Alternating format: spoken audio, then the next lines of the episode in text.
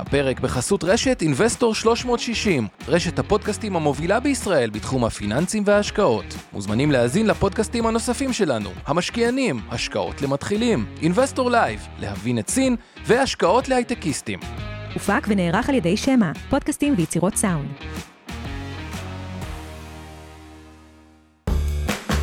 השקעות למתחילים אבנר סטפאק ועומר רבינוביץ' עוזרים לכם בצעדים הראשונים בעולם ההשקעות.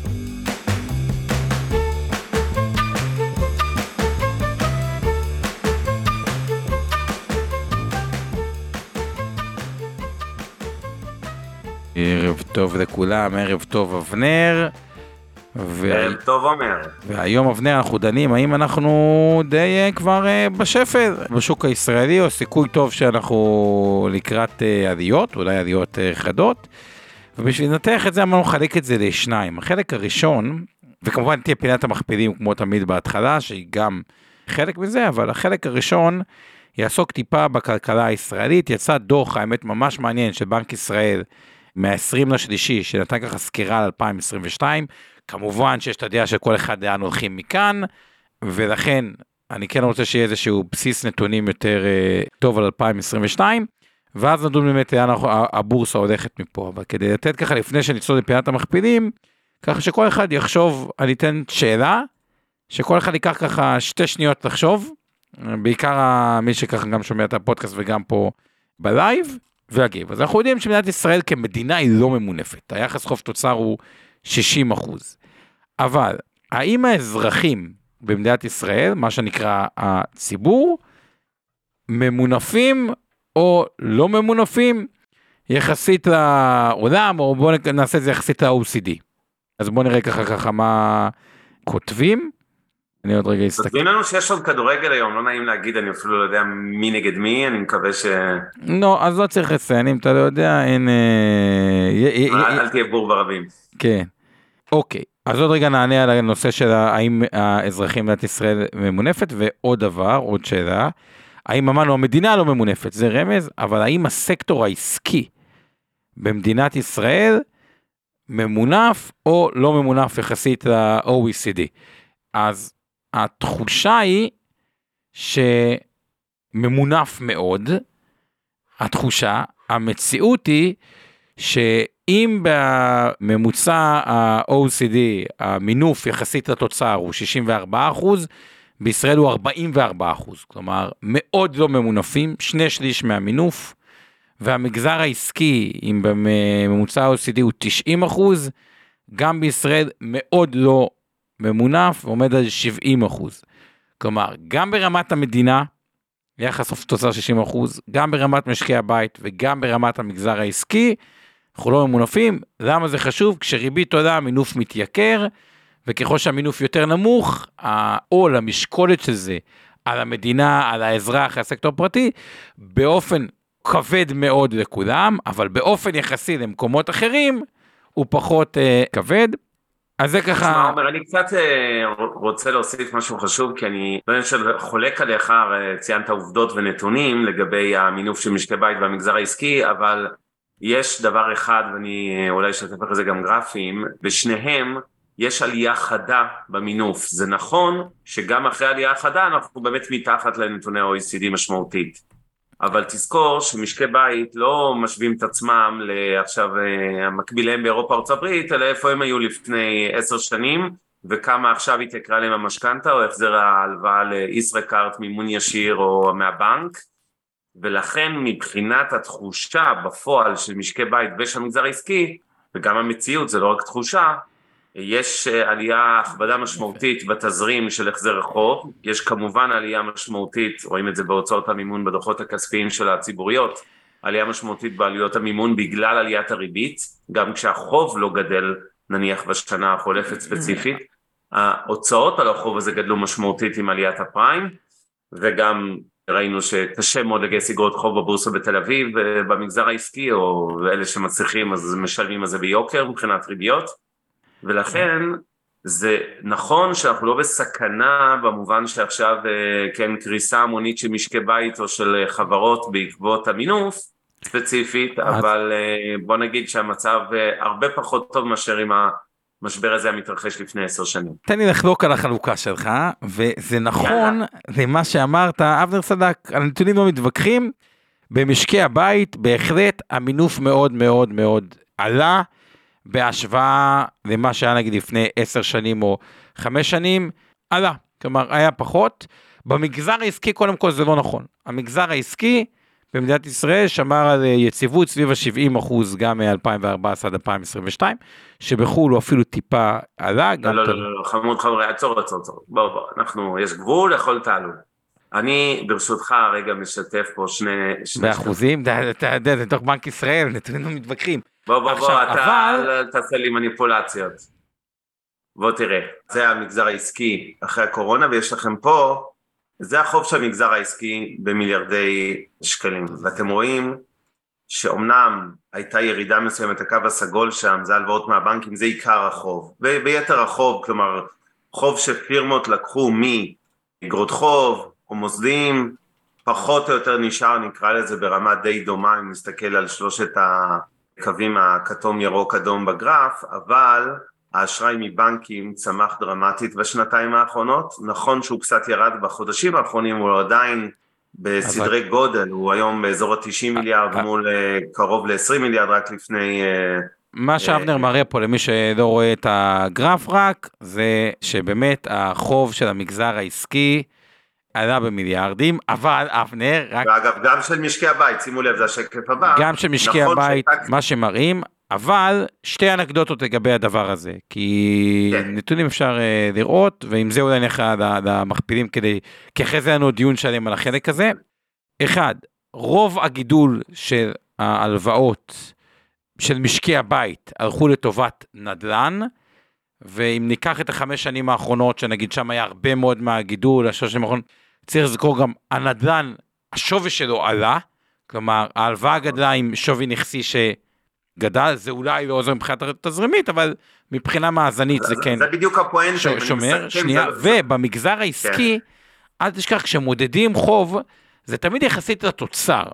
ואם אתה לוקח גם את התוצר במדינת ישראל, שהוא עלה, אז מבחינה יחסית, עד זה ישראל צמחה ש... יותר מאשר אירופה, או יותר מאשר מקומות אחרים, אז באחוזים, בעקבות הצמיחה יחסית מהירה של במדינת ישראל, באחוזים שמרת על יחס שהוא די... דומה, אבל בוא נלך למכפילים ואז נמשיך עם נתונים. עוד משפט אחרון שמיישב קצת את הסתירה בינינו. תראה, אם אתה מסתכל ברמת משק הבית, אותו לא מעניין עכשיו חוב לתוצר וכל מיני מושגים מקרואיסטיים. בסוף, החוב שלו גדל. אתה צודק שבאחוז משווי הנכסים שלו, התיק הפיננסי והנדל"ן, ששניהם בהכללה עלו בחמש, עשר שנים האחרונות משמעותית, אז באחוזים, למרות שאבסולוטית החוב גדל, כאחוז מסך הנכסים אולי הוא לא גדל, אולי אפילו ירד, תלוי באיזה נקודת זמן אנחנו נמדוד. לא, עלה, עלה קצת, אבל לא... אני לא חושב שאת משק הבית כל כך מעניין שהוא, אה, לו דירה ששווה שלושה מיליון שקל וחובות נניח של משכנתה פלוס כל מיני דברים מסביב של במרכאות רק מיליון שקל, המיליון הזה היה 600 אלף רק לפני שלוש שנים, אני רק אזכיר את הנתון של משכנתאות ספציפיים, משכנתה ממוצעת עלתה מפחות מ-600 אלף שקל הגיע בשיא לפני ארבעה חודשים למיליון וקצת שקלים, היום היא בערך 950 אלף שקל, כלומר משכנתה ממוצעת עלתה באזור ה-350-400 אלף שקל בכמה שנים, וכשאתה לוקח את החוב האבסולוטי, אני שם את הפייק תחושת עושר של אנשים שמחזיקים דירה וקנו אותה במיליון וחצי והיא שווה שלושה מיליון, אבל הם לא באמת הרוויחו את המיליון וחצי, בהנחה שזו הדירה היחידה שלהם ולא דירה שנייה שלישית וכולי להשקעה, אז בסופו של דבר גם החוב שלהם האבסולוטי הרבה יותר גדול, אבל גם ההחזר בגלל עליית הריבית עלה משמעותית והשילוב של שניהם הוא קטלני להרבה משקי בית. אבל יאללה פינת מכפילים. יאללה, אז פינת המכפילים, מה שאנחנו רואים פה, וזה התזת לונג המרכזית למדינת אה, ישראל, שהיא, בוא נסתכל על ארה"ב ואירופה, ונכין אחרי זה את המכפילים בישראל, ונבין שזול פה. מאוד. עכשיו, כשמשהו זול, יש שתי אפשרויות, אני רק אתן הקדמה לפני שנגיעים במכפילים. או שהוא ימשיך להיות זול, אוקיי? או שאם יהיה קצת יותר יציבות, קצת יותר ודאות, כל אחד ודעתו, אז זה כפי שאתה מתוח כלפי מטה. אבל כדי להבין מה זה זול, בואו נראה רגע מה זה יקר. הנסדק במכפיל 26, שזה מניות טכנולוגיה, ישראל לא מוטה טכנולוגיה, אז בוא נגיד זה מוטה קצת כלפי, קצת לא בר השוואה. כן, עצור שנייה, חשוב להדגיש את הנקודה הזאת של הישראל לא מוטה טכנולוגיה, הרבה מהמאזינים והצופים לא מתחבר אליהם, מה זאת אומרת, start-up nation וזה, אבל הבורסה בתל אביב, בשונה ממדינת ישראל, היא באמת לא מוטה טכנולוגיה, מאחר ורוב חברות הטכנולוגיה הטובות נסחרות בנסדק, חלקן גם וגם, אבל הרבה מהן רק בנסדק או בבורסות שהן בוא נגיד יותר מוטות אה, חברות טכנולוגיה. הסיבה לכך זה הפערים הגדולים במכפילים, אתם רואים את זה גם כאן, זה אומנם ממוצע של כל הבורסה בתל אביב ולא של סקטור הייטק, אבל באופן יחסי חברה שמחפשת להנפיק תקבל תמחור הרבה יותר נדיב וגבוה בנסדק מאשר בתל אביב, ולכן הבורסה בתל אביב לא כל כך משקפת היום את הכלכלה הישראלית כי משקל ההייטק שבבורסה נמוך מהמשקל של ההייטק. נכון, יש בה קצת נייס, יש בה קצת מיטרוניק, שזה בדיוק ההייטק, זה תעשייה פריורטק שנתנה תשואה גבוהה שהיא סמי, אפשר, אפשר לקרוא לזה בעצם אה, הייטק, אה, כן. אבל רוב חברות ההייטק אה, לא כאן, ה S&P 18.3, שהוא רובד גם עם איזושהי הטיה טכנולוגית, כי היום המדדים, גם ה S&P אגב, זה נורא מעניין, פעם הוא היה יותר מוטה נפט, אחרי זה היה יותר מוטה פיננסים, כל פעם יש לו משהו אחר יותר את הכלכלה, היום מה שמציג את הכלכלה זה ה super conglomerates בתחום הטכנולוגיה, 18.3, ותשואת אג"ח ארה"ב ירדה מ-4, אנחנו כבר ב-3.51, שזה גם איזשהו debate, השוק מתמחר כבר ירידת ריבית, הפד אומר אני לא מוריד ריבית, ונראה... כן, אה, זה, זה נקודה מדהימה, אני רוצה להתעכב עליה.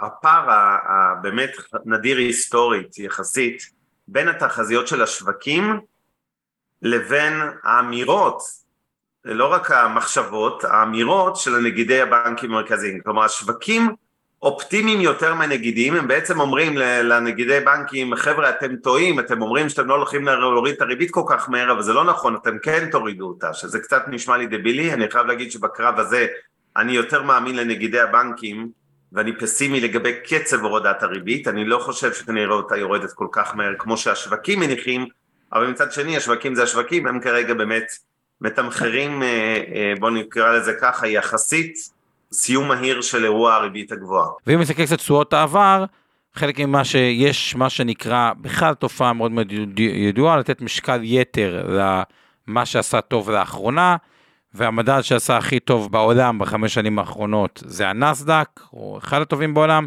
96.2 אחוז, עם הירידות, עם הכל, שזה המון, ה-S&P 55 אחוז, וזה מסביר גם את התמחור הנדיב של מניות הברית, האם תמשיך להוביל במניות? נדבר על זה עוד מעט. אירופה הייתה כמו ישראל, אבל עכשיו היא גם יותר יקרה מישראל, כלומר גרמניה עתידי כבר 11.4, בריטניה 10.4, צרפת 12.8. תל אביב כן, שלה... צריך להגיד משהו על אירופה, אומר, קודם כל המכפילים הם עדיין יחסית סבירים, לא אגיד מאוד נמוכים, כי אירופה גם היא יבשת במשבר, אבל המכפילים האלה של 10 עד 13 הם בסך הכל יחסית זולים. וכל הפער שנפתח בין אירופה לישראל בעצם מתחילת שנה במכפילים שהיינו מאוד דומים אה, בראשון הראשון אה, רואים אותו פשוט למטה בנתוני תשואות בעוד שהמניות באירופה עלו מתחילת אה, השנה בשלושה וחצי חודשים האחרונים בין 6% ל-16 אחוזים אנחנו כמובן במינוס 8 עד 10 אחוזים ולכן בעצם נפתח גם הפער בהתאמה במכפילים ועוד מילה על המכפילים של ישראל, שואלים אותנו תמיד, אה, וגם היום אמיר כרמי שואל בצ'אט עכשיו, אה, למה אין מכפיל עתידי, יש לנו תמיד בלוק חסר כזה, אז בארץ אין מספיק אנליסטים, מישהו גם ענה את התשובה הזו, ראיתי קודם בצ'אט, אין מספיק אנליסטים שחוזים קדימה את רווחי החברות בתל אביב, ולכן אין מושג כזה מכפיל רווח עתידי. אז ליאת, כשאת שואלת לגבי מכפילים, כל המכפילים שאנחנו תמיד מדברים עליהם, אם לא אמרנו עתידי זה המכפיל ההיסטורי, כלומר ארבעת הרבעונים, השווי של החברות חלקי הרווח שלהם מארבעת הרבעונים הקודמים ולעומת זאת אנחנו מתייחסים גם בנפרד למכפיל הרווח העתידי, זה שציינתי שאין אותו בישראל. אני כן אגיד מבדיקה של המחקר של מיטב שבארץ מכפיל הרווח העתידי מאוד דומה, אם היו מפרסמים כזה, אז הוא מאוד דומה גם למכפיל ברוורס, גם באזורים של המכפילי 8-9 שוב, זה שילוב של הנחה מסוימת גם לגבי כמובן הרווחיות אה, קדימה, אבל uh, בסך הכל uh, בוא נגיד שהבורסה בתל אביב מושגי מכפילים בלבד נראית מהיותר זולות בעולם. יפה, ותשואת אג"ח 3.94. במדינת ישראל, סין מכפיל 10.6, די זול, יפן אזור ה-13, ובאמת בולטת לרעה ישראל אה, בשנה האחרונה, כמעט כל השווקים בעולם חיוביים, למעט הודו שהיא גם סביב האפס, ותל אביב ה-35 מינוס 3.5, תל אביב 90 מינוס 8.3, ותל אביב יתר, תל אביב 60 מינוס 9.5.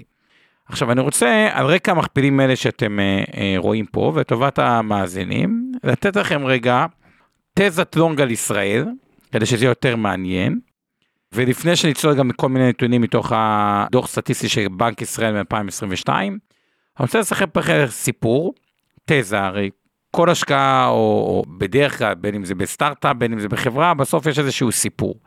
אני רוצה לכם סיפור, שלמה מדינת ישראל, מה שדיברתי עליו, דווקא שמדינת ישראל הצטיינה, יש לה סיכוי להיות אחת הבורסות הטובות בעולם בעשור הקרוב, זה היה טרם כל השינויים שהיו, שכל אחד יפרש אותם איך שהוא רוצה. אבל אני רוצה לתת לכם רגע את תזת הלונג המקורית, להגיד טיפה מה טיפה נסדק בה, אבל עדיין יש בה איזשהו היגיון בתזת הלונג המקורית.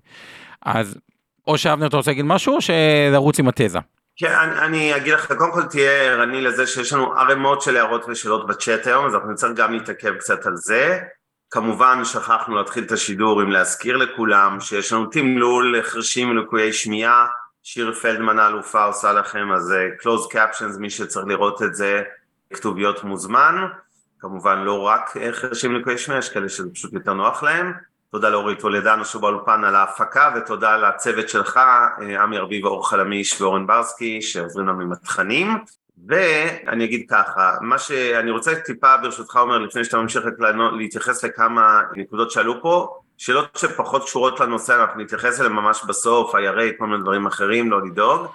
טוב, יש הרבה הערות ציניות שבאופן טבעי נובעות מהפוזיציה כן, הפוליטית של כל אחד אה, לגבי, שאלת, התחלת את המשדר עם אה, מה יקרה, הבורסה בדרך לעלות או הפוך, אז אה, נשמע שכל אחד, ש... לפי רמת הפסימיות אה, על הסיטואציה של התוכנית, רפורמה, הפיכה, וואטאבר, כל אחד מגיב, או לא כל אחד, אבל הרבה, ויש כאלה שכותבים פה דשדוש ברצועה צרה וכולי, אבל היו כמה נקודות, אה, שאלות ככה על המכפילים. אמיר שואל, איך העניין של מכפיל רווח עובד למעשה? אם יש חברה טובה שהיא במכפיל 10, מה זה אומר לי במכפיל, ביחס למניה? האם זה אומר שהחברה היא זולה, המניה זולה, כלומר, מכפיל 10 זה אומר שזה אמור... ולא ארוויח מזה כלום. תחת ההנחה השקרית שהחברה לא תרוויח יותר ולא תרוויח פחות, כי תמיד בדרך כלל זה מרוויח או יותר או פחות, תוך עשר שנים היא מייצרת קאש או תזרים או רווח ששווה ערך לשווי החברה, כלומר היא אמורה להכפיל את עצמה או לייצר 10% לשנה. להכפיל לך את ההשקעה, כלומר 10% בשנה, מכפיל 10 נחשב זול, מכפיל 5 נחשב מאוד מאוד זול, שהשוק כמעט ולא מאמין שהרווחים יישמרו אותו דבר, וממכפיל 20, 25 וצפונה מתחיל לחשב יקר, כי 20 מייצג בערך 5% לשנה, שזה פחות או יותר כמו הריבית, אז אתה אומר וואלה, אתה צריך להיות קצת אופטימי לגבי ה... כן, נגעת בנקודה חשובה, מי שעכשיו משקיע באיגרת חוב של ממשלת ישראל לעשר שנים יקבל בערך 4% כמעט, אוקיי? שזה מכפיל 25, מכפיל 25.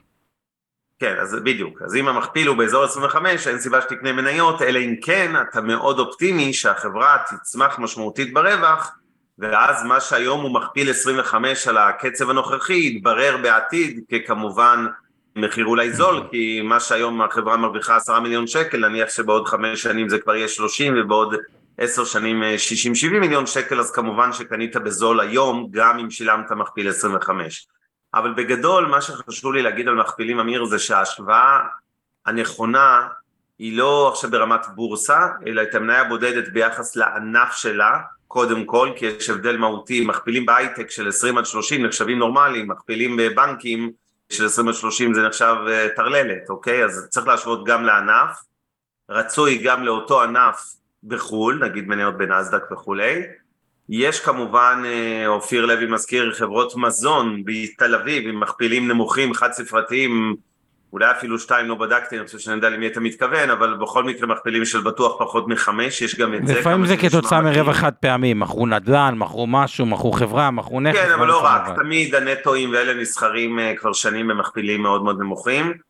שאלו אותנו פה על מכפילי ההון של הבנקים, אני רוצה להתייחס לזה בהמשך המשדר הזה, כי זה שם אחד האזורים העוגנים היותר בטוחים מבחינת ניהול סיכונים לכלכלה הישראלית, אני חושב שזה זה אזור בטוח יותר, היום נסחרים במכפיל ממוצע של בערך 0.85, כלומר 15% מתחת להון העצמי, אתם קונים שקל בשבוע האחרון בחמישה אחוזים.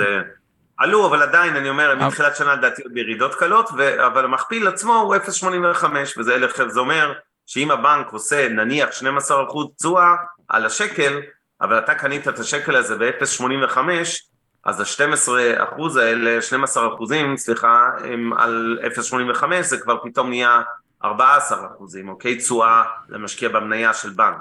ולכן יש גם אזורים אטרקטיביים בבורסה בתל אביב, גם למי שפסימי באופן כללי על הבורסה. אבל בגדול, צריך להיזהר, לא, כן, מכפיל זה לא חזות הכל. יאיר פה מזכיר את uh, חברת נכסים ובניין, מכפיל הון של 0.3.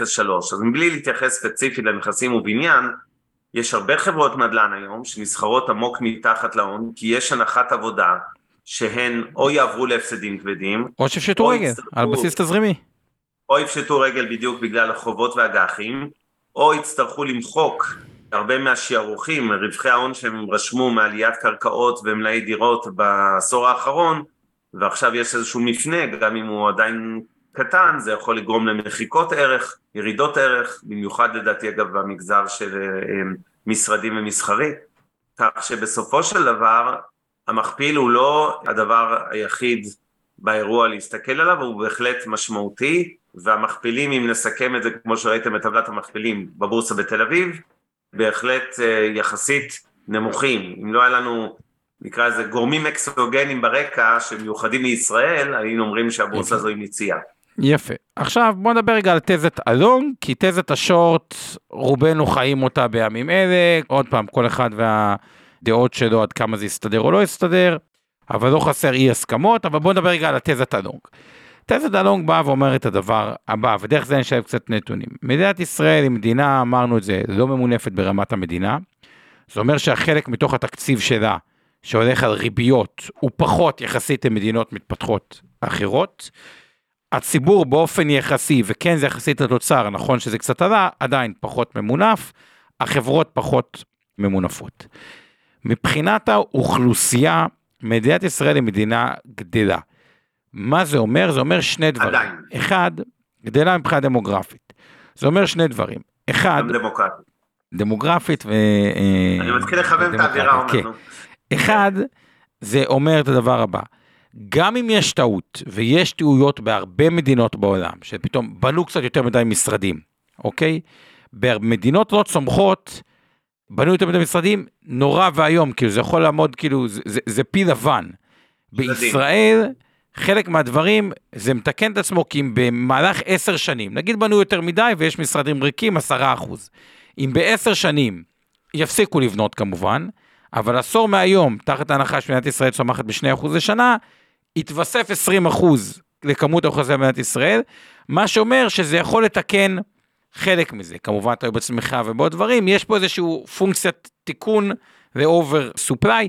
אגב, זה בדיוק מה שקרה בשנות ה-90 בעולם הנדל"ן למגורים. בנו המון המון מגורים, היו הרבה מגורים ריקים, הגידול באוכלוסייה איפשהו הצליח לתקן את הנקודה הזאתי. ועדיין, כנ... למרות גל עלייה עצום מרוסיה בשנות ה-90, מיליון עולים, מחירי הדירות בין 96 לשנת 2004 לא, כי בנו המון, כי בנו המון, בנו המון. נכון, לא, אני אומר, בנו יותר אפילו ממה שהיה צריך, והמחירים אז ירדו במשך שמונה שנים, עד ש... נכון, אבל לא גרמו לזה כמו ביפן או באיטליה, שיש כאילו בתים נכון. נטושים בהמוניהם, אלא העלייה היא, בוא נקרא ככה, הגידול הדמוגרפי הצליח לתקן את ה over supply של הנדל"ן. עכשיו, כשאנחנו מדברים על נדל"ן מסחרי, כמו קניונים ודברים כאלה, גם פה, שזה גם חלק מהמדד, עזריאלי, מליסון, חברות גדולות, הביגים למיניהם, שני דברים, אותו דבר. גידול באוכלוסייה עושה להם מאוד טוב, כי אי אפשר לבנות עד אינסוף קניונים, אוקיי? אבל ככל שזה יותר, קניון בסוף הוא צריך יותר צפיפות, כאילו ככל שהמדינה יותר צפופה, יותר טוב לו, וגם ספציפית מזג האוויר בארץ, שמאוד מאוד חם, וזה הופך את זה למין מקום אה, בילוי ודברים כאלה, ומרובת ילדים, גם עושה יחסית לסגמנט הזה טוב. דבר הבא, לגבי מערכת הבנקאות, שהיא גם חלק גדול מתוך זה בארץ, ואני רואה אבנר שרוצה להגיד דברים, ועוד רגע... לא, אני מחייך כן. כי אני קורא את הצ'אטים שלנו, ו... אה, אני רק אומר את זה, אוקיי. עוד כמה דברים שהם לונג על המדינה, ואז נתייחס גם לעוד כל מיני אה, אה, סקטורים. כמובן שיש את התזת שורט, נציג אותה, אבל אני אומר את התזת לונג. כל הדבר הזה, כל הצמיחה הזאת, כל הגידול הדמוגרפי, כל ההייטק הרב שנוצר פה, ורמת המשכורות יותר גבוהה, שגורמת לרמת הכנסות יותר גבוהה ברמת המדינה, וברמת העיריות, כתוצאה מהמיסי ארנונה הגבוהים שיש, החיסרון של מדינת ישראל תמיד היה שהאנרגיה הייתה יקרה והייתה איזשהו משקולת, גם נכנסנו לתוך עצמאות אנרגטית. הייתה בתוך התזה הזאת לגבי הבידוד של ישראל, כל הסוגיה הפלסטינית וכו', הסכמי אברהם שהיו בזמנו עם אה, אה, אה, דובאי, שזה קצת אוקיי. אם הערבים עושים עם ישראלים שלום, גם קצת את התזת האנטי ישראל טיפה החליש אותה, נגיד את הנקודה הזאתי.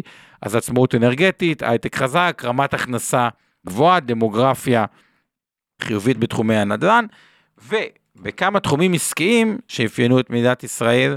בואו נדבר עכשיו על המדד הישראלי.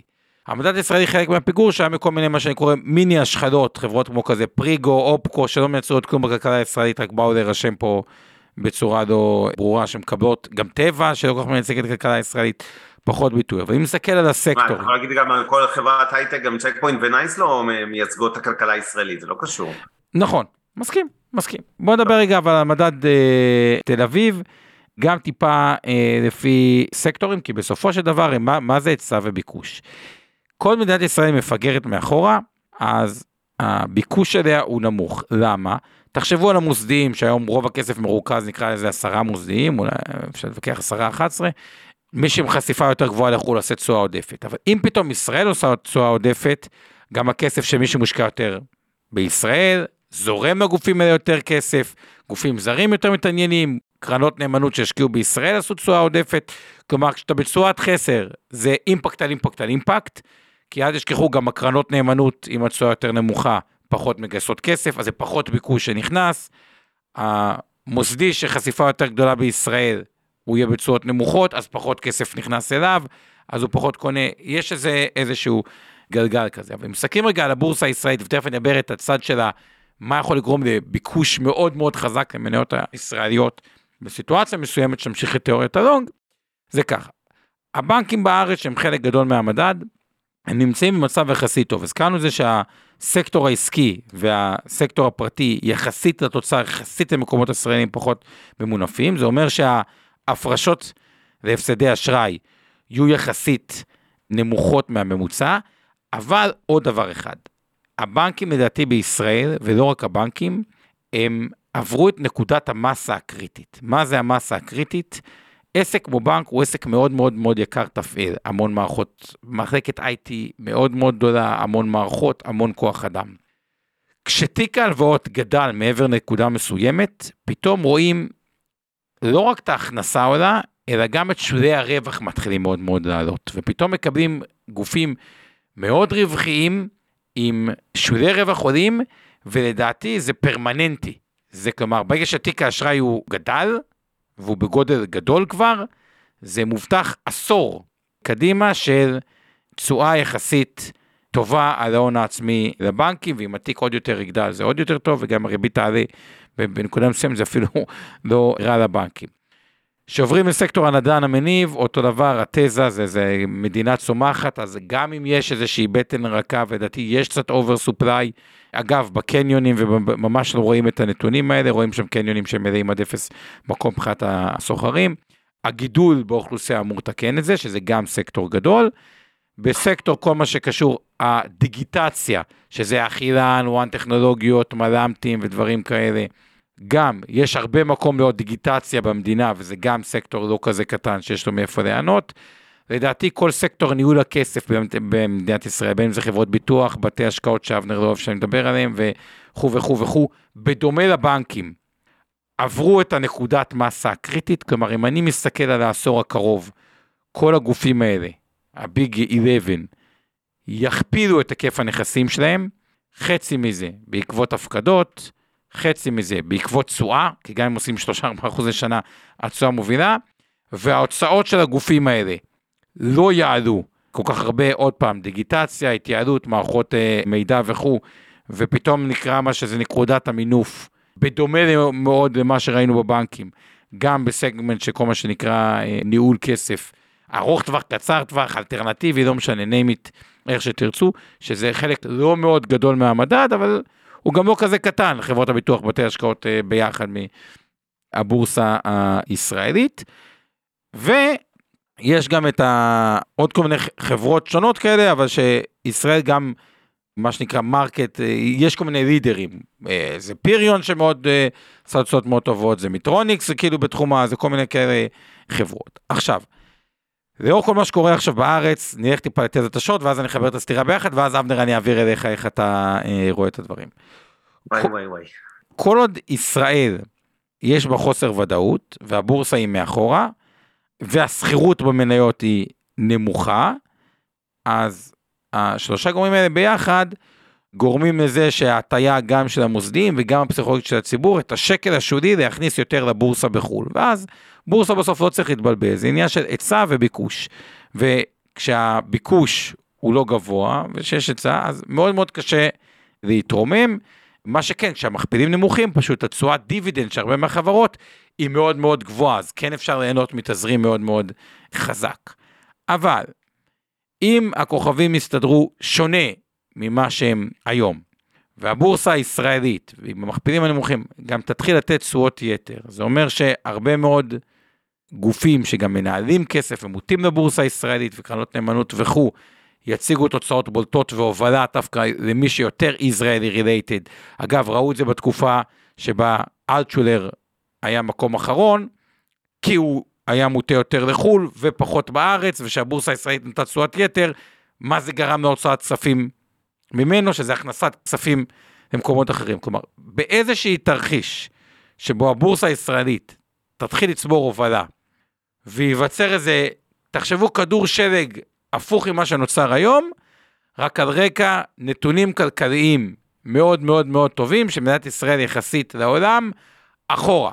על הקדימה, כרגע יש את כל מה שקורה, ויש חוסר ודאות, ויש קצת בלאגן, וזה נראה פחות טוב, אבנר אליך. טוב, כמה דברים. קודם כל, שאני לא אשכח אנקדוטה שהזכרת את נושא תשואת הדיבידנד. אני חייב לסייג שבמצב הנוכחי עם אי ודאות כלכלית שנובעת גם מכל האירועים ברקע, יכול מאוד להיות שחלק מהחברות אה, יחלקו קצת פחות דיבידנד, ינסו להקטין מינופים, יש שתי סיבות לעשות את זה, האחת זה כאמור עליית הריבית שמשלמים על החוב, אז כמו שמשקי הבית, ראינו קודם את הגרף של המינוף משקי בית, אני יכול להעיד כגוף אה, מוסדי גדול שיש לא מעט אה, משיכות של לקוחות אם נסתכל על נובמבר 21, לפני שנה וחצי בערך, הציבור הישראלי משך כ-18 מיליארד שקל בשנה מכל קופות הגמל אה, וההשתלמות שלו. אני מדבר אה, משיכות שכמעט כולן כמובן בפטור ממס לא חלילה שברו את הקופות. נטו נכנס כסף לתעשייה, אני מסתכל רק על הצד של משיכות, כמובן שהיו הפקדות הרבה יותר גדולות מהמשיכות האלה, אבל אותם 18 מיליארד, כעבור שנה בנובמבר 22, עוד לפני כל הבלגן של 23, זינקו לקצב של 40-50 מיליארד, ועכשיו אני מניח שהם באזור ה-60 ומשהו מיליארד לשנה משיכות. למה משקי הבית מושכים? א', להקטין משכנתאות, הלוואות וכולי, ב', חלק מזה הולך גם לצריכה פרטית במקום הלוואות שהיו לוקחים, אלה שקנו תמיד רכבים ב-100% מימון ישיר, או ודומיהם, אם היום הם צריכים לשלם 10-12% ריבית אפקטיבית, אם לא יותר לפעמים על אה, הלוואות כאלה, אז ברור שהם מעדיפים להוציא כסף מחסכונות נזילים ולסתום את אותם הלוואות ולהקטין אותם, זה גם חלק ממה שראינו, הקיטון באשראי בשנה החולפת, כן. אה, למרות שהוא עדיין היה, עלה משמעותית בשנים האחרונות. אותו דבר גם אה, בחברות בבורסה, בתל אביב, אוקיי? יכול מאוד להיות שחברות יגידו, אוקיי, במקום לחלק דיבידנדים כמו שעשינו בשנים האחרונות, נקטין קצת את הדיבידנד ונשמור את הכסף בקופה, גם לתרחיש של אי ודאות כללית בישראל וגם כדי להקטין את החוב, כי החוב הוא יקר ואנחנו משלמים עליו הרבה ריבית. אבל זה אנקדוטה קטנה. אם אני מגיע רגע למנה העיקרית ולדעתי אל המצב. בעולם שבו כאמור אין הפיכה משטרית, ואין אה, משבר בהייטק גלובלי שפוגע בישראל כמובן יותר ממקומות אחרים גם ככה, ואין איומים גיאופוליטיים שעלו מדרגה דרמטית בחודשים נכון. האחרונים. התשובה שלי היא מכפילים נמוכים, תשע זה בוננזה במושגי שוק מניות, אוקיי? אז ישראל הייתה אמורה להיות השוק אחד האטרקטיביים ביותר. אי אפשר אבל להתעלם מנושא ניהול הסיכונים, ואני אתחיל דווקא מהסיכונים הגיאופוליטיים, כי לא, הם לא מקבלים מספיק attention נקרא לזה של משקיעים בבורסה. כשאנחנו מדברים על סיכונים פוליטיים, אוקיי? אנחנו כבר, כמו שאתם מכירים את המנטרה שלנו, אנחנו מטיפים לה כבר אה, שלוש שנים פה ברצף. הפוליטיקה לכשעצמה, במובן של איזה ממשלה, ואם יש בחירות ובחירות ובחירות ובחירות, ההשפעה של זה על הבורסה היא שולית, על שוק המניות, ראינו את זה עם שלל מערכות הבחירות שהיו פה בשנים האחרונות, באמת אפס, כמעט אפס השפעה על הבורסה בתל אביב. להבדיל אירועים גיאופוליטיים, בעיקר הנושא של חזית איראן וחיזבאללה בלבנון שמאוד התחממה, מי שעוקב, אנחנו מאבדים הרבה מהיתרון האסטרטגי שלנו סביב סעודיה ומדינות המפרץ, אה, עכשיו היום נציג בכיר של אה, כן סעודיה דורך על אדמת סוריה כן? זה אותו משטר בסעודיה זה זה שמימן את המורדים נגד אסד רק לפני שלוש ארבע חמש ועשר שנים ו- ועכשיו הם פתאום נהיים חברים, שלא לדבר על ההסכמים, כן, על החידוש היחסים הדיפלומטיים עם איראן, שלהם, של האמירויות, כלומר, איראן מכינה פה את השטח מסביבנו, נקרא לזה ככה, ויוצרת בריתות כרגע עם אותן מדינות שאנחנו היינו ככה על המסלול הסכמי אברהם וכולי, עכשיו זה קצת אה, ברגרסיה נקרא לזה, והסיכון למלחמה, אה, צריך להגיד בכנות, הוא גדל משמעותית, לא בגלל רק שאיראן התקרבה לאטום, אלא אנחנו רואים מה קורה פה בזירה. אז זה סיכון אחד. סיכון שני זה כמובן הסיכון, אה, כן אופיר כותב שהוא פינטז שאולי הסעודים הולכים לתווך אה, בתהליך שלום אזורי, אגב זה יכול להיות, כן, זה לא תרחיש מופרך, אבל לצערי אני פחות בונה על האיראנים שמחפשים עכשיו אה, תיווך לתהליכי שלום, וזהו, זה, זה סיכון אחד. סיכון שני הוא כמובן אה, סיכון ההייטק, ששוב אני עוד רגע מנתק את ההפיכה המשטרית, אני מדבר רק על סיכון ההייטק בפני עצמו, המשבר הזה הוא כמובן משבר שלא התחיל עכשיו, הוא התחיל כבר באוקטובר 21 פחות או יותר, והתעצם, 22 אה, הייתה שנה גרועה מאוד.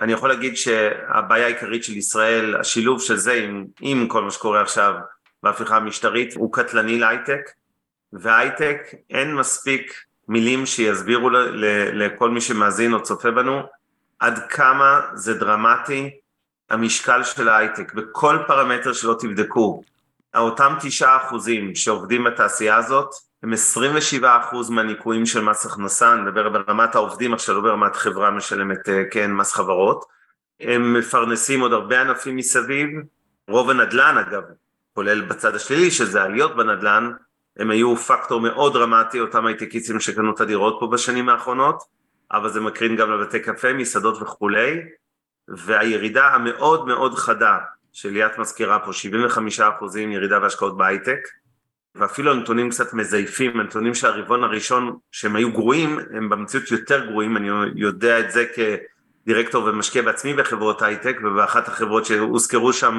כביכול גייסנו 300 מיליון דולר ברבעון הראשון, אבל זה לא נכון, גייסנו אותם לפני שנה וחצי והם הומרו עכשיו, זה משפיע משמעותית על המספרים של כל ישראל לצערי, הדוגמה הזאת, אבל בסך הכל בהחלט שם מורגש האפקט של מה שאני מכנה, יסלחו לי אלה שחלוקים לדעתי ההפיכה המשטרית, ופה צריך להגיד משהו, זה בכלל לא חשוב. אגב, 72 אה, מסך ייצוא השירותים במשק. שזה גידול של 16 נקודות אחוז לעומת 2014, או 40 אחוז מסך כל ייצוא הסחורות במשק, שזה כן. גם גידול עם ה-8.31. כשחושבים על זה ברמת השירותים, כאילו, זה, זה המון, לא משנה, 40 אחוז מסך הייצוא, זה המספר. הסיכון הזה, והייטק צריך לזכור, מה זה הייטק בסוף? זה מוח, כסף ומקלדת. שלושה דברים שאפשר להזיז בחמש דקות על מטוס זה לא מפעלי תעשייה, של להעביר אותם כמו שארצות הברית או אירופה מעבירות מסין חזרה קצת הביתה, זה, זה מאוד מאוד קל, כן, להעביר אנשים, אני מכיר לצערי אנשים שכבר עברו, עוברים אה, לכל מיני רילוקיישנים שלא אה, נבעו רק מ... כן, אה, מאיזה מסלול לחיים מתוכנן אה, וכו', ולא צריך כמות גדולה, צריך להבין את זה, זה לא צריך פה שכל ההייטק יעזוב את מדינת ישראל, זה גם לא יקרה, כן, אני לא, לא, לא כזה פסימי, שלא תבין לא נכון, אבל מספיק שחלק מההייטקיסטים האלה, וזה לא, הם לא עוזבים לבד, זה גם החברות שנרשמות, אחוז גדול מאוד מהחברות החדשות שהוקמו מתחילת שנה, מראש נרשמו בארצות הברית, ישראלים אמרו, אוקיי, ליתר ביטחון נרשום בדלוור במקום בתל אביב, וזה ממש מגמה מסוכנת, ואני מציע לא לזלזל בה, וזה גם, כמו שאמרתי בסוף, שכל העולם מסתכל על ישראל בפרספקטיבה כרגע שלילית, כלכלנים, מדינאים וכולי, וגם בתוך הארץ, צריך בכנות חלק גדול, אה, שוב, לא משנה, האחוזים, וה, כן, תלוי באיזה פרמטר בודקים את זה, נניח שזה חצי חצי לשם הדוגמה, בהחלט מחשבה יוצרת מציאות, ואין מה לעשות. כלכלה ושוק ההון זה פסיכולוגיה, זה עוד הרבה דברים אחרים, אנחנו צריכים, בורסה אוהבת ודאות, אוהבת, בוא נגיד, יציבות, וכרגע, לצערי, אין את זה, ואני גם לא חושב שיהיה את זה כל כך מהר, כלומר, אני מתקשה לראות את האירוע הזה נגמר לפני לפחות חודשיים שלושה, גם אם תאורטית הגיעו להסכמות שם בוועדה הסודית אצל הנשיא, שאף אחד לא יודע בדיוק מה קורה שם. וואי, שמח, אני הייתי בטוח שתגיד, אני לא רואה את זה נגמר לפני ארבע שנים הקרובות, הייתי משוכנע שזה מה שאתה לא, לא, לא. אני, אני חייב לסייג, כי אני יודע שהתחלתי ככה כן. בנאום מאוד פסימי, אבל בשורה התחתונה, כשאנחנו מדברים גם על המכפילים האלה, אי אפשר להתעלם ממכפיל תשע. אם היינו עכשיו מכפיל 15, הייתי אומר, חבר'ה, סליחה, אבל יש שווקים הרבה יותר אטרקטיביים מתל אביב. בסוף יש פה איזה קונטרה בין המכפילים הנמוכים לבין הסיכונים ה... שגדלו דרמטית, אוקיי? עכשיו, אני תמיד מזכיר לכם, עוד לפני כל הבלגן של תחילת שנה, השנה הזאת, 2023, יועדה להיות שנה הרבה פחות טובה מ-2022, דיברנו על זה גם בעבר, הכנסות ממיסים. היו יורדות בכל מקרה, גם אה, בשל הנדל"ן, כי כמות העסקאות בנדל"ן צנחה חופשי, וגם בשל ההייטק. המצב הנוכחי מאז 4 בינואר רק מחמיר את הירידה במיסים, וזה מתחבר לעוד נושא חשוב שזה התקציב והדולר שאני רוצה להקדיש להם איזה דקה וחצי. התקציב שיוגש עכשיו במאי, כמו שהוא כרגע מתוכנן, הוא הזוי, הוא מנותק מהמציאות הכלכלית, הוא גם לא יעבור, זאת אומרת הוא יעבור בפוליטיקה, הכוונה אבל הוא, הוא לא ימלא את ימיו והוא עוד יקוצץ בהמשך, כי הוא מניח הנחת גירעון סופר אופטימית של אחוז אחד, יש שם לפחות שלושה ארבעה אחוזי גירעון בתקציב, ועוד יגיעו הקיצוצים, אי אפשר, אי אפשר לאשר תקציב כן. כזה עם כן, גידול בהוצאות וירידה בהכנסות כזאת, אז זה משהו שיכול לדחוף את הדולר עוד יותר למעלה, וגם בלי קשר לתקציב, הדולר כרגע הפך להיות ברומטר של כל הבלאגן הזה, הדולר וכמובן אגרות החוב של ממשלת ישראל. הדולר כרגע גבוה בסדר גודל של 25 אגורות מהשער האמיתי שלו. מה זה השער האמיתי? אני מזכיר שתמיד הראינו את הגרף המדהים הזה, הגרף של המראה, אולי עוד רגע אני אמצא אותו כן, בלייב. אבל אני רוצה בינתיים, עד שתמצא אותו, לאזן טיפה את הדברים של אה, אבנר. עם הסיכון הגיאופוליטי, אגב, אם הוא מתממש, זה רע, זה יקום לפאניקה, אין פה... וגם קשה כן. להתגונן אה, אה, מפני זה. מה שכן, עוד כמה דברים שהם, אחת הסיבות שמדינת ישראל היא מאוד מאוד לא ממונפת, היא לא דווקא בני ה-30, 35, 40 משכנתאות שהם באמת קשה להם, וחלק ממי שמקשיב לנו קשה לו, אוקיי? או, זה נראה או איך אפשר לחיות פה, אבל יש שני דורות שיחסית מאוד לא ממונפים בארץ ובמקומות אחרים, דור הסבא והסבתא, שהם בכלל במינוף, רק עם אה, פקדונות, והאבא והאימא, שזה הגילאי 60-70, כאילו מי שבצעיר בני 30 אה, כאלה, שהם גם לא ממונפים, במדינת ישראל אין משכנתה שהיא ריבית בלבד. זה הכל ריבית וקרן, זה אומר שכל הגילאי 60-70 אין להם משכנתאות, כמעט אמורים להיות בלי משכנתה. ועוד דבר, מדינת ישראל טיפלה בבעיית הפנסיה מוקדם. ראינו את הנשיא הצרפתי, איזה מהומות יש על אה, עכשיו אה, בצרפת להגדיל את אה, גיל הפנסיה לגיל, לדעתי 65. מדינת ישראל גברים זה עד גיל 67, נשים זה עד גיל 64. עם הפרשות פנסיוניות מאוד גבוהות, זה עוד בעיה שטופלה במדינת ישראל בזמן, ולא טופלה במקומות, במקומות אחרים, והחסכונות של הציבור, אותם חמישה טריליון שקל, שאגב לא ירד כל כך הרבה, תחשבו על זה, היה מפולות, היה ירידות, היה בשיא 5, עכשיו אנחנו ב-4-9, לדעתי סוף רבעון הזה, עם כל העליות שהיו בשווקים בחו"ל, אנחנו כבר נחצה את החמש כלפי מעלה. אז מדינת ישראל, גם מבחינת ההיבט הזה של החיסכון הפיננסי, אותם חמישה טריליון, כמה משקי בית יש בישראל, תולדנו, אתה יכול לבדוק לי, מי שיכול לעשות גוגל, כמה משקי בית יש בישראל, שנבין כמה זה פר משק בית. אה, ממוצע, אם מי שיכול לעשות גוגל ולעשות פה את המספר המדויק, אם נתונים האלה להיות מדויק, זה שכבת הגנה אה, נוספת, וגם ככה, ניקח רגע אבנר כדי לחדד את כמה מדינת ישראל לא ממונפת. וזה שוב, זה מי שמונף או כך משכנתה או קשה לו, זה מאוד מטעה, הדבר הזה. כל ההלוואות, ואני אסתכל רגע, אני אקח רגע את כל שווי הנדל"ן למגורים בארץ, וחלק אותו בכל שווי המשכנתאות בארץ, ונראה שזה לא כזה גבוה. כמה משקי בית יש? 2.6. אז 5 טריליון ל-2.6 זה בערך 2 מיליון שקל למשפחה ממוצעת. גמל פנסיה השתלמות, אגב, כולם מרגישים, רוב מי שישמע את זה ירגיש. אני, רוב האנשים אין להם מושג כמה כסף יש להם, פנסיה, גמל, השתלמות, כל הדברים האלה, פלוס הכסף שלהם, בדרך כלל מופתעים כי הם לא לוקחים בחשבון את המרכיב הפנסיוני, שהוא חלק uh, גדול. אבנר, רצית חזרה אליך. כן, אני, אני אסכם לפחות את עמדתי, כי אנחנו לקראת סיום, אני עוד uh, צריך פינה חברתית, אז uh, אני אגיד ככה, קודם כל, את הסיכונים כבר מניתי, שאלו אותי פה לגבי uh, התהליכים וכמה זמן, ליאת וזה, תשמעי, אף אחד לא יודע, אני חושב שהאנד גיים של כל התהליך הזה לשנת 23 לא ייגמר בבית הנשיא, אלא ייגמר במהלך חד צדדי של הממשלה שתעביר משהו מרוכך יותר, שהיא תקווה שיעבור uh, סביר בגרון של אנשי המחאה יש חוסר אמון גדול, אני יכול להגיד אה, מהיכרותי האישית הקרובה של האירוע הזה, בשני הצדדים בפוליטיקאים. הימין לא ייתן לפוליטיקאים שלו להתקפל יותר מדי, ומרכז שמאל, למרות שהחלוקה הנכונה אולי יותר שמרנים וליברליים, אבל נשים את זה רגע בצד, לא כל כך סומך על גנץ ולפיד שיעבירו שם, שלא יעשו לנו פשרות אה, כואבות מדי, ולכן בעיניי בסוף זה לא ייגמר באמת שם בהסכמות בין פוליטיקאים, אלא בין הפוליטיקאים מימין לאנשי המחאה, או ליתר דיוק הסכמה שבשתיקה, זה לא משא ומתן, כמו שפשוט הם ינסו להעביר מתווה מרוכך, כי אני חושב שככל שהם מבינים את הנזק לכלכלה הישראלית ומתחילים להבין, לא, אל תתרשמו מהציוצים אה, של סמוטריץ' ושות' אה, כאילו לא מתרגשים מהדוח של מודי'ס ולא ממודי'ס ולא מתרגשים מכל דברים אחרים ונתוני הגירעון של מרץ שכבר נראה מחורבן, וכאילו כאילו משדרים כאילו הכל סבבה, אבל לא הכל סבבה, ויהיה גם פחות סבבה בחודשים הקרובים, ולכן אני חושב שבסופו של דבר זה ייגמר באיזושהי התקפלות אה, סבירה חלקית נקרא לזה של הפוליטיקאים עם הרפורמה הזאת, לא לגמרי, ברור שהם אה, לא יכולים להרשות לעצמם לוותר על הכל.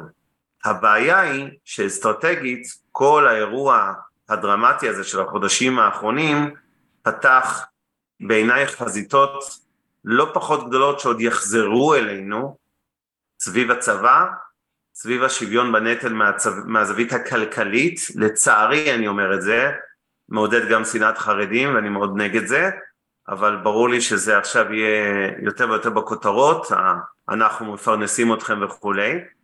אני חושב שצריך מאוד להיזהר על זה, אני אתייחס לזה גם בפינה החברתית אחרי שאתה תעשה את הסיכום שלך אומר, אבל אני חושב שהנושאים האלה של השסע הזה הולך ללוות אותנו כמה שנים והוא יתפרץ מדי פעם סביב נושאים שונים, זה יכול להיות איזה הטרלה של הצעת חוק של איזה חבר כנסת אידיוט שירים אה, משהו, כי הם אלופים ב- בלעשות הטרלות כאלה, וזה יכול להתפרץ על אה, כל מיני רקעים אחרים. ולכן אנחנו באירוע שהוא מתגלגל לדעתי לאורך שנים, זה לא אומר שהוא ירסק את הכלכלה, זאת אומרת האירוע הכלכלי בהקשר של אותה אה, הפיכה משטרית בעיניי ייגמר במהלך 23. אני מקווה שהוא ייגמר לפני שהכלכלה תינזק יותר מדי, כי היא כבר ניזוקה, אבל אה, בוא נגיד, זה כן אירוע שיהיה לו סוף, גם אם אני לא יודע לתזמן עם הסוף הזה בעוד אה, שבועיים, חודשיים או חצי שנה. אבל ברמה המקרואיסטית יותר של מדינת ישראל, הנושאים האלה ימשיכו ללוות אותנו, ולכן רמת הסיכון הכללית פה בהחלט בעלייה. בשורה התחתונה, אם אני היום מסתכל על הבורסה בתל אביב, וזה המקום להזכיר את הערת האזהרה המשפטית הרגילה שלנו, שכל מה שאנחנו עושים פה הערב זה חינוך פיננסי ודיונים אקטואליים ולא ייעוץ השקעות ולא תחליף ייעוץ השקעות המותאם לצרכם ונצא כל אחד מכם, ואם הזכרנו פה, הזכרנו כל מניות בשידור ועוד נזכיר אולי שם או שניים, אז זה תמיד מניות שאנחנו מחזיקים, תצאו מנקודת הנחה אי שם בתיקי השקעות וקרנות הנאמנות של אינבסטור 360 או בתיקים קרנות גמל פנסיה השתלמות של מיטב ולכן יש לנו אינטרס שאנחנו מזכירים את זה וזה לא המלצה לביצוע פעולת השקעה כלשהי. בהכללה, משקיע שיושב באחוז סביר בתל אביב ומתלבט אם לצאת מכאן או להגדיל כאן, אני כרגע בין ניוטרל להגדלה קלה, בגלל המכפיל הנמוך ולמרות הסיכונים. בטח לא להסתער על השוק הזה רק כי יש מכפיל נמוך, אני חושב שבתוך כל הבורסה בתל אביב, מגזר הבנקים הוא היום המגזר הכי מעניין, הוא נסחר כאמור ב... 85% על ההון, מניות הבנקים הגדולים, והוא מייצר תשואה פנטסטית. הרווחים של הבנקים גם בתרחיש שלילי של התממשות אותם, חלק מאותם סיכונים שמניתי קודם, לא לדאוג להם יישארו גבוהים. היציבות והחוסן שלהם גבוהים גם בתרחיש של נפילה חדה בשוק הנדל"ן, ולכן בשורה התחתונה אני חושב שהם יותר מעניינים הם וגם סקטור התקשורת יואל בתל אביב יותר מעניינים קמעונאות פחות, אני חושב שהאטה במשק אה, תהיה יותר חריפה ממה שכרגע מניחים. ועוד מילה אחרונה לגבי הדולר שהתחלתי ככה אה, וזנחתי אותו. הדולר היום כאמור גבוה בכ-25 אגורות לעומת שאר שיווי המשקל שלו. אני מזכיר, אני אראה רק את הגרף ואני כבר מסיים. זה הגרף שנראה מדהים, זה, שימו לב לאלה שצופים בנו וכמובן לאלה שמאזינים, אז נגיד שהוא כמעט תמונת מראה מדויקת, S&P 500 מול השקל דולר, פשוט יחס הפוך, אגב מתאם שלילי של בערך 0.35-0.4, אבל שימו לב מה קורה בצד הימני של הגרף, בחודשיים שלושה האחרונים, חל ניתוק מהתמונת ראי הזאת, אוקיי? וזה בדיוק מה שמשקף את אותם 25 אגורות, אה, נקרא לזה אקסטרה, שהדולר יקר מדי. הדולר הוא בהחלט ברומטר ולכן לדעתי מי שמגדיל, קודם כל גם מי שלא מגדיל מניות בתל אביב צריך להחזיק היום חשיפה דולרית גבוהה יותר מאשר החזיק בעבר, חלק מזה יש לכם ממילא, אתם לא צריכים לקנות בהכרח דולרים, יש לכם חשיפה דולרית דרך מניות בנסדק או בכל מיני שווקים בחו"ל, שזה כבר בעצם... אצל המופתים זה בערך 18 עד 20 אחוז נקרא לזה. כן, אנחנו לדעתי באזור ה-24-6 אחוז אפילו, גבוהים מהממוצע. תלוי איפה, בקרנות השתלמות זה בדרך כלל יותר גבוה, ובפנסיה בגלל הגחמיות, לא משנה, קח את זה כעשר. כן, לא חשוב. אני חושב בגדול שכן צריכים קצת להגדיל חשיפה דולרית, לא, לא להשתגע, אבל להגדיל חשיפה דולרית אה, במידה מסוימת, וזה נכון במיוחד למי שחושב בכל זאת שהבורסה בתל אביב היא מאוד אטרקטיבית בגלל אותו מכפיל תשע ושהסיכונים האלה בין אם זה הגיאופוליטי ובין אם זה כל מה שקורה פה עכשיו אם בגזרת הדמוקרטיה הם יותר קטנים ממה שנראה לנו אז בהחלט עוד יותר צריך להגדיל דולר כגידור למרכיב המניות בתל אביב. זה קצת הפך להיות uh, סוג של גידור אז אני אתחיל במה שנמרוד כתב פה. אה, עומר מנסה לשכנע אותנו כביכול שהכלכלה חזקה, בניגוד לכל הכלכלנים, בנק ישראל ופקידי האוצר שטוענים שאנחנו לפני קטסטרופה כלכלית. כאילו שזה הרב. אז אני אגיד רגע... אגב, סליחה רק, זה לא סותר, הכלכלה באמת חזקה, היא עלולה להיות. יפה, אז אני אגיד רגע את הנקודה. לפני שינוי משמעותי. מדינת ישראל ולדעתי פה מה ש... הנתונים הבסיסיים שלה, ואני לא סתם מביא את הדאטה הזה, כי, כי קל מאוד תמיד בכל משהו שנה לא טובה, גם בחברה שיש לה שנה לא טובה, קל מאוד להגיד. המאזן של ישראל, כלומר יש דוח רווח והפסד, יש מגמות, יש הרבה דברים, המאזן של ישראל בהשוואה עולמית הוא מאוד מאוד טוב, זה עובדה, ברמת המדינה, ברמת הסקטור העסקי, ברמת הסקטור הפרטי. מה שחבל, ואני חושב שהמצב שהגענו במדינת ישראל הוא טרללת, ואני אסביר מה חבל, אוקיי? בלי קשר לדעות פוליטיות. מדינת ישראל באמת הייתה בנויה, היא כל הזמן, שימו לב, היא עולה ועולה ועולה ועולה, ולדעתי היינו 19 בתוצר לנפש בעולם. מדינת ישראל הייתה בנויה להיות אחת מעשר הכלכלות המובילות בעולם בתוצר פר נפש. השילוב הזה, הייטק, אנרגיה, דיגיטציה שעוד יש סקטור הציבורי המון מה לייעל. הראש הישראלי, היהודי, תקראו מה זה שאתם רוצים, היזמות שיש פה, מדינת ישראל הייתה בנויה ללכת ולהשתפר ולהשתפר ולהשתפר. וממש להיות מהמדינות המובילות אה, בעולם. יש פה, כשאומרים את ההייטק, אנשים מבינים את זה. זה לא שג'נרל מוטורס פה, או גוגל פה, אמזון פה, או פייסבוק פה. ג'נרל מוטורס, הליבה של המוח של הרכב האוטונומי פה. כאילו, בהרבה דברים זה כאילו הליבה של העתיד של החברה פה. Uh, מה שחבל בכל הטרללת הזאת, אחד, יכול שפה בסדר, אוקיי, אבל יכל להיות כאילו, שהנתונים לא גרועים כמו שחושבים, כי, כי יש פה עוגנים טובים, אבל חבל כי יכול להיות הרבה יותר טוב, אוקיי, בקטע של החבל. ושתיים, כמו שאבנר אמר, נוסיף לזה את התמחור, ולגבי הדבר הזה, המגמה, מה שקורה אחורה, הוא לא טוב. חלק מזה כבר מתבטא בתמחור. אבל האם בסופו של דבר, כמו שאבנר אמר, שלוקחים את הבנקים ב-0.8 על ההון העצמי או 0.85, עסקה טובה, על פניו, יש פה סיכון, אבל גם התמחור הוא בהתאם. האם הקניונים שמלאים פה עד אפס אה, מקום, ואם הזכרנו שמדינת ישראל היא פחות, היא גם גודלת באוכלוסייה וגם פחות צפופה, זו הזדמנות אחרי שהם יורדים, וואלה, לא יבנו עוד 100 קניונים במדינת ישראל, פיזית אין לך אה, כאילו את המקום, והמגמה לטובתם עם, עם כל הקשיים, אני כן חושב שיש סיכוי לא רע, שמה שנקרא כן יכול להיות עוד איזה ירידה כתוצאה מפאניקה של גל שני ופדיונות בקרנות נאמנות, ועדיין ברמה האבסולוטית לדעתי סך הכל, שמתכלל הכל, שקצת קשה לתכלל את הסיכון הגיאופוליטי, כי אותו אני קצת מתקשה לתכלל. בתרחיש הסביר, על פניו אני מסכים עם אבנר, ואנחנו בדרך כלל לא מסכימים, שזה בין ניוטרל, מה הכוונה ניוטרל? אני לא בטוח שזה הזמן להגיד יאללה אני מוכר את כל התיק הישראלי מעביר הכל לחו"ל. אפשר להתווכח אם זה כבר הזמן להגדלה או לא הזמן להגדלה, אבל אנחנו ב neutral, כאילו אם מחשבים את המכפילים בארצות הברית ובזה neutral, neutral אפילו עם טיפה הטיה לדברים ספציפיים, כי יש מניות שעדיין הייתי לא נוגע בהם בישראל, אבל זה הזה, אבנר נראה לי אה, כן, אני, אני רוצה לגנוב כרגיל 60 שניות לפינה החברתית, חברתית. ואז נעשה מרתון צ'יק צ'אק, נענה לשאלות פתוחות שנשארו בצ'אט, ואם יש עוד שאלות אז זה הזמן.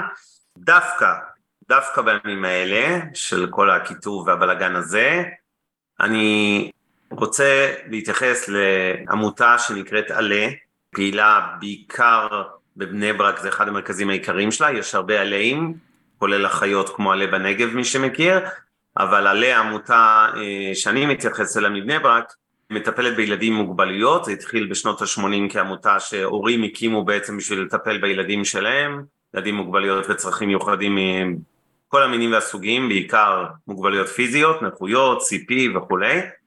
עמותה נהדרת שמפעילה המון שירותים מבריכה הידרותרפית להמון המון דברים שמטפלים אה, במגזר השלישי היום, ואני אומר את זה גם אה, במגזר, באותם אה, ילדים, זה לא רק אגב ילדים, מתעסקים גם בתעסוקה ועוד, גם כשהם מגיעים לגילאים יותר מבוגרים, יש להם גני ילדים, בתי ספר וכולי, מעונות יום שיקומיים כאלה. אני הייתי בעמותה אחרת הרבה שנים כדירקטור בעלייה של ילדים עיוורים, גני ילדים לילדים עיוורים, ואני חייב להגיד משהו. אני חושב שהתוצר הכי גרוע של כל מה שקורה ברגעים אלה בחברה הישראלית, בלי קשר באיזה צד אתם של המפה, הוא הקיטוב הזה, ולצערי שמתפתחת בו גם שנאת חרדים, ויש כל כך הרבה, אני מעורה במגזר החרדי היטב, יש כל כך הרבה אנשים שעושים כל כך הרבה דברים טובים, וזה לא רק עבור המגזר החרדי, כלומר, כמו שאתם יודעים, אני לא מדבר על ארגוני הצלת, איחוד הצלה וכולי, רק אלא גם אה, באמת הרבה מאוד אה, דברים טובים אחרים כדוגמת עלי בני ברק. ואני חושב שכולנו צריכים לזכור בכל הפייטים האלה, אני רואה כל הזמן החרמות והיום אה, איזה אידיוט באיזה ערוץ טלוויזיה שאני לא אזכיר את שמו כי הוא לא ראוי אפילו להיקרא ערוץ תקשורת, הסביר שהוא מחרים את אל על כי איזה טייס אמר שם משהו וכל יום יש איזה סרט אחר, צריך לרדת מה, מהדבר הזה מותר לריב, מותר להפגין, מותר אה, וצריך כנראה גם, הכל בסדר. עם אחד. אה, אבל בסוף עם אחד, ואני שם בצד, אני לא אומר את זה בגלל שאנחנו ביום השואה, יום הזיכרון השואה, אלא באמת כי, כי בסוף, עם כל הכבוד צריך לזכור שאנחנו צריכים להמשיך לחיות פה, ואסור, בסוף אסור שילדים, לא משנה מאיזה דת, גזע, מין ועדה הם נמצאים, ישלמו מחיר על זה שההורים שלהם הולכים מכות במרכאות על עתיד המדינה. טוב, נראה לי שאנחנו די כן, חוזרים. מיצינו, כותב לי אופיר, שאני לא מחייך מספיק, אני חייב להגיד לך אופיר, תאמין לי, עברתי גיהנום ביומיים האחרונים, נדמה לי שהפסקתי לחייך המון הערב, אני לא יודע, אתה הרגשת שאני זה, עומר. אבנר, אתה חייכת ואתה חתיך והכל בסדר, אפילו גידלת לא שיער, חתיך, אבל גיד- מחייך, גידלת- שיער. כמות שזה מאוד הדברים שקרו לי מרשים. ב-48 שעות האחרונות, זה יפה אני חושב שאתה. בלחץ שמנשירים חתמו שיער. לי את הוואטסאפ הערב. שתבין, קיבלתי חסימה, אוקיי? כשאתה מתעסק במחאות אז אתה לפעמים בסכנה שיתייגו אותך כספאמר, אז וואטסאפ לשעתיים שלמות הגדירו אותי כחסום על ספאם, פעם ראשונה בחיים שלי, ושחררו לי כי כתבתי איזה מכתב אה, מתחנף, אז זה בסדר.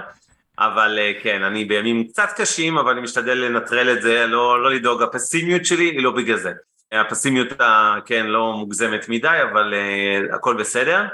Uh, לגבי uh, מכפילים, השוק הישראלי לא, קטן... אופיר אומר שחייכת. דווקא, אתה סתם אה, זה. לא, הוא כתב לי בצ'אט, מה זאת אומרת? לא, הוא אמר דווקא טוב. אחרת, לא משנה, קיצר, יאללה אבנר, חוזרים חשוב. אה, אחרינו, קיצר, אה, אה, מילה שלך, כן, מילה יאללה, שלי, ו... נשתחרר אותם לכדורגל, הם רוצים כדורגל ואנחנו מקשקשים פה על שבטים. אה, חיים. שבקפיצה, גז די זול, נכון, גז נכון. זול. ביטחוניות לא כזה זול, לדעתי. אני מסכים, גז זול, ביטחוניות פחות, ביטחוניות כן היתרון הוא שיש אופק לדעתי שמן ועסיסי גם בעקבות מלחמת רוסיה-אוקראינה, אבל גם באופן כללי בעולם, פשוט המכפילים לא מספיק נמוכים, אבל, אבל לפחות יש פיצוי שזה כן חברות גלובליות, לא מקומיות, שלדעתי הולך להיות להם עשור בסך הכל טוב מאוד לתעשייה הביטחונית. פשוט קצת מבאס לקנות מניות לא הכי בזול. כן, מכפיל והגז 30 אני אלביט. מערכות, כאילו, כן, זה. לא זה כזה... כבר מגלם חלק מה upside הזה של חלק אה, מה upside, עשור ועוד. דבר אחד שככה, את הדברים האלה. ריביות גבוהות, זה אומר מדינות משלמות יותר ריבית. מדינות משלמות יותר ריבית, מתישהו, הן צריכות לחשוב איפה לקצץ. כרגע זה לא בביטחון, ויש איגודים ודברים כאלה, אבל מתישהו, לדעתי, זה גם יגיע לזה. כלומר, לא יכול להיות שהחוב של מדינות כל כך גדל, וכאילו יגדילו את ההוצאות, כאילו, איפשהו מדינות יצטרכו למצוא את הדרך להתייעל, זה לא פשוט, אבל כולל לקרות. ישראל. כולל כולל ישראל ישראל, עם נכון. התקציב שלה. וזהו, ואנחנו נגיד אה, לסיום, תודה רבה, סליחה שאי אפשר, אני רואה שעוד מגיעות עוד דברים וזה.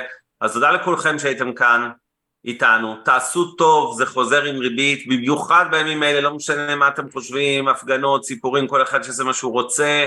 אני, אה, כמו שאתם מבינים את עמדתי, אני גם נואם כל מוצ"ש במקומות שונים, אבל אה, בלי קשר לזה, באמת תעשו טוב, זה חשוב.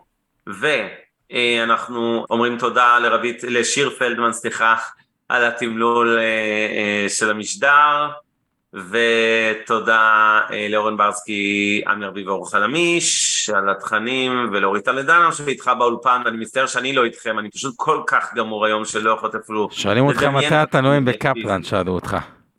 שאלו אותי מתי, אני, זה מצחיק, הציעו לי בהתחלה לנאום בקפלן, ופחדתי, אני אגיד בשיא הכנות, בית השקעות, מיליון ומשהו וחצי לקוחות, זה לא הדבר הראשון שאתה רוצה לעשות. ואחרי כמה שבועות ככה אמרתי בוא ננסה בקטנה והתחלתי כל מיני קריית אונו ונס ציונה והוד השרון ורמת שרון והשבוע ואני שבוע הבא ברעננה והשבוע אני בקיסריה מול הבית של נתניהו במוצ"ש ואחרי זה בגבעת שמואל אחרי צאת השבת בתשע וחצי אני שם ויש לי עוד ירושלים ועפולה לא משעמם לי אני ממש אה, מרגיש כמו ב tour הזה אני אעשה טישרט כזה עם אה, כל המקומות שהופעתי במחאות. אה. בקפלן לא הזמינו אותך, אתה אומר. בסדר. כן, דניאל אומר שלא כדאי שאני אנאם בקפלן. יכול להיות שאתה צודק, לא יודע. עודד אומר סטפאק לממשלה. בסדר, חברים, אני לא הולך לפוליטיקה, לא לדאוג, אני איתכם, נשאר, ואנחנו נמשיך, אה, ניפגש פה בשבוע הבא, אז תודה לכולם ולילה טוב. לילה טוב. מעוניינים ללמוד יותר על עולם ההשקעות? האזינו לפודקאסטים נוספים שלנו. המשקיענים, אבנר סטפאק ועומר רבינוביץ' בתוכנית אקטואלית עם כל מה שחם בעולם ההשקעות. Investor 360 Live, אורן ברסקי ועומר רבינוביץ' מארחים את בכירי שוק ההון ומבינים את הטרנדים החשובים לשנים הקרובות. להבין את סין עם יובל ויינרב, עם כל מה שרציתם לדעת על הענקית מהמזרח, השקעות להייטקיסטים עם צח איציק, שיבנה איתכם תוכנית כלכלית להגשמת החלומות שלכם, והפודקאסט ההשקעות למתחילים, לכל מי שעושה את צעדיו הראשונים בעולם ההשקעות.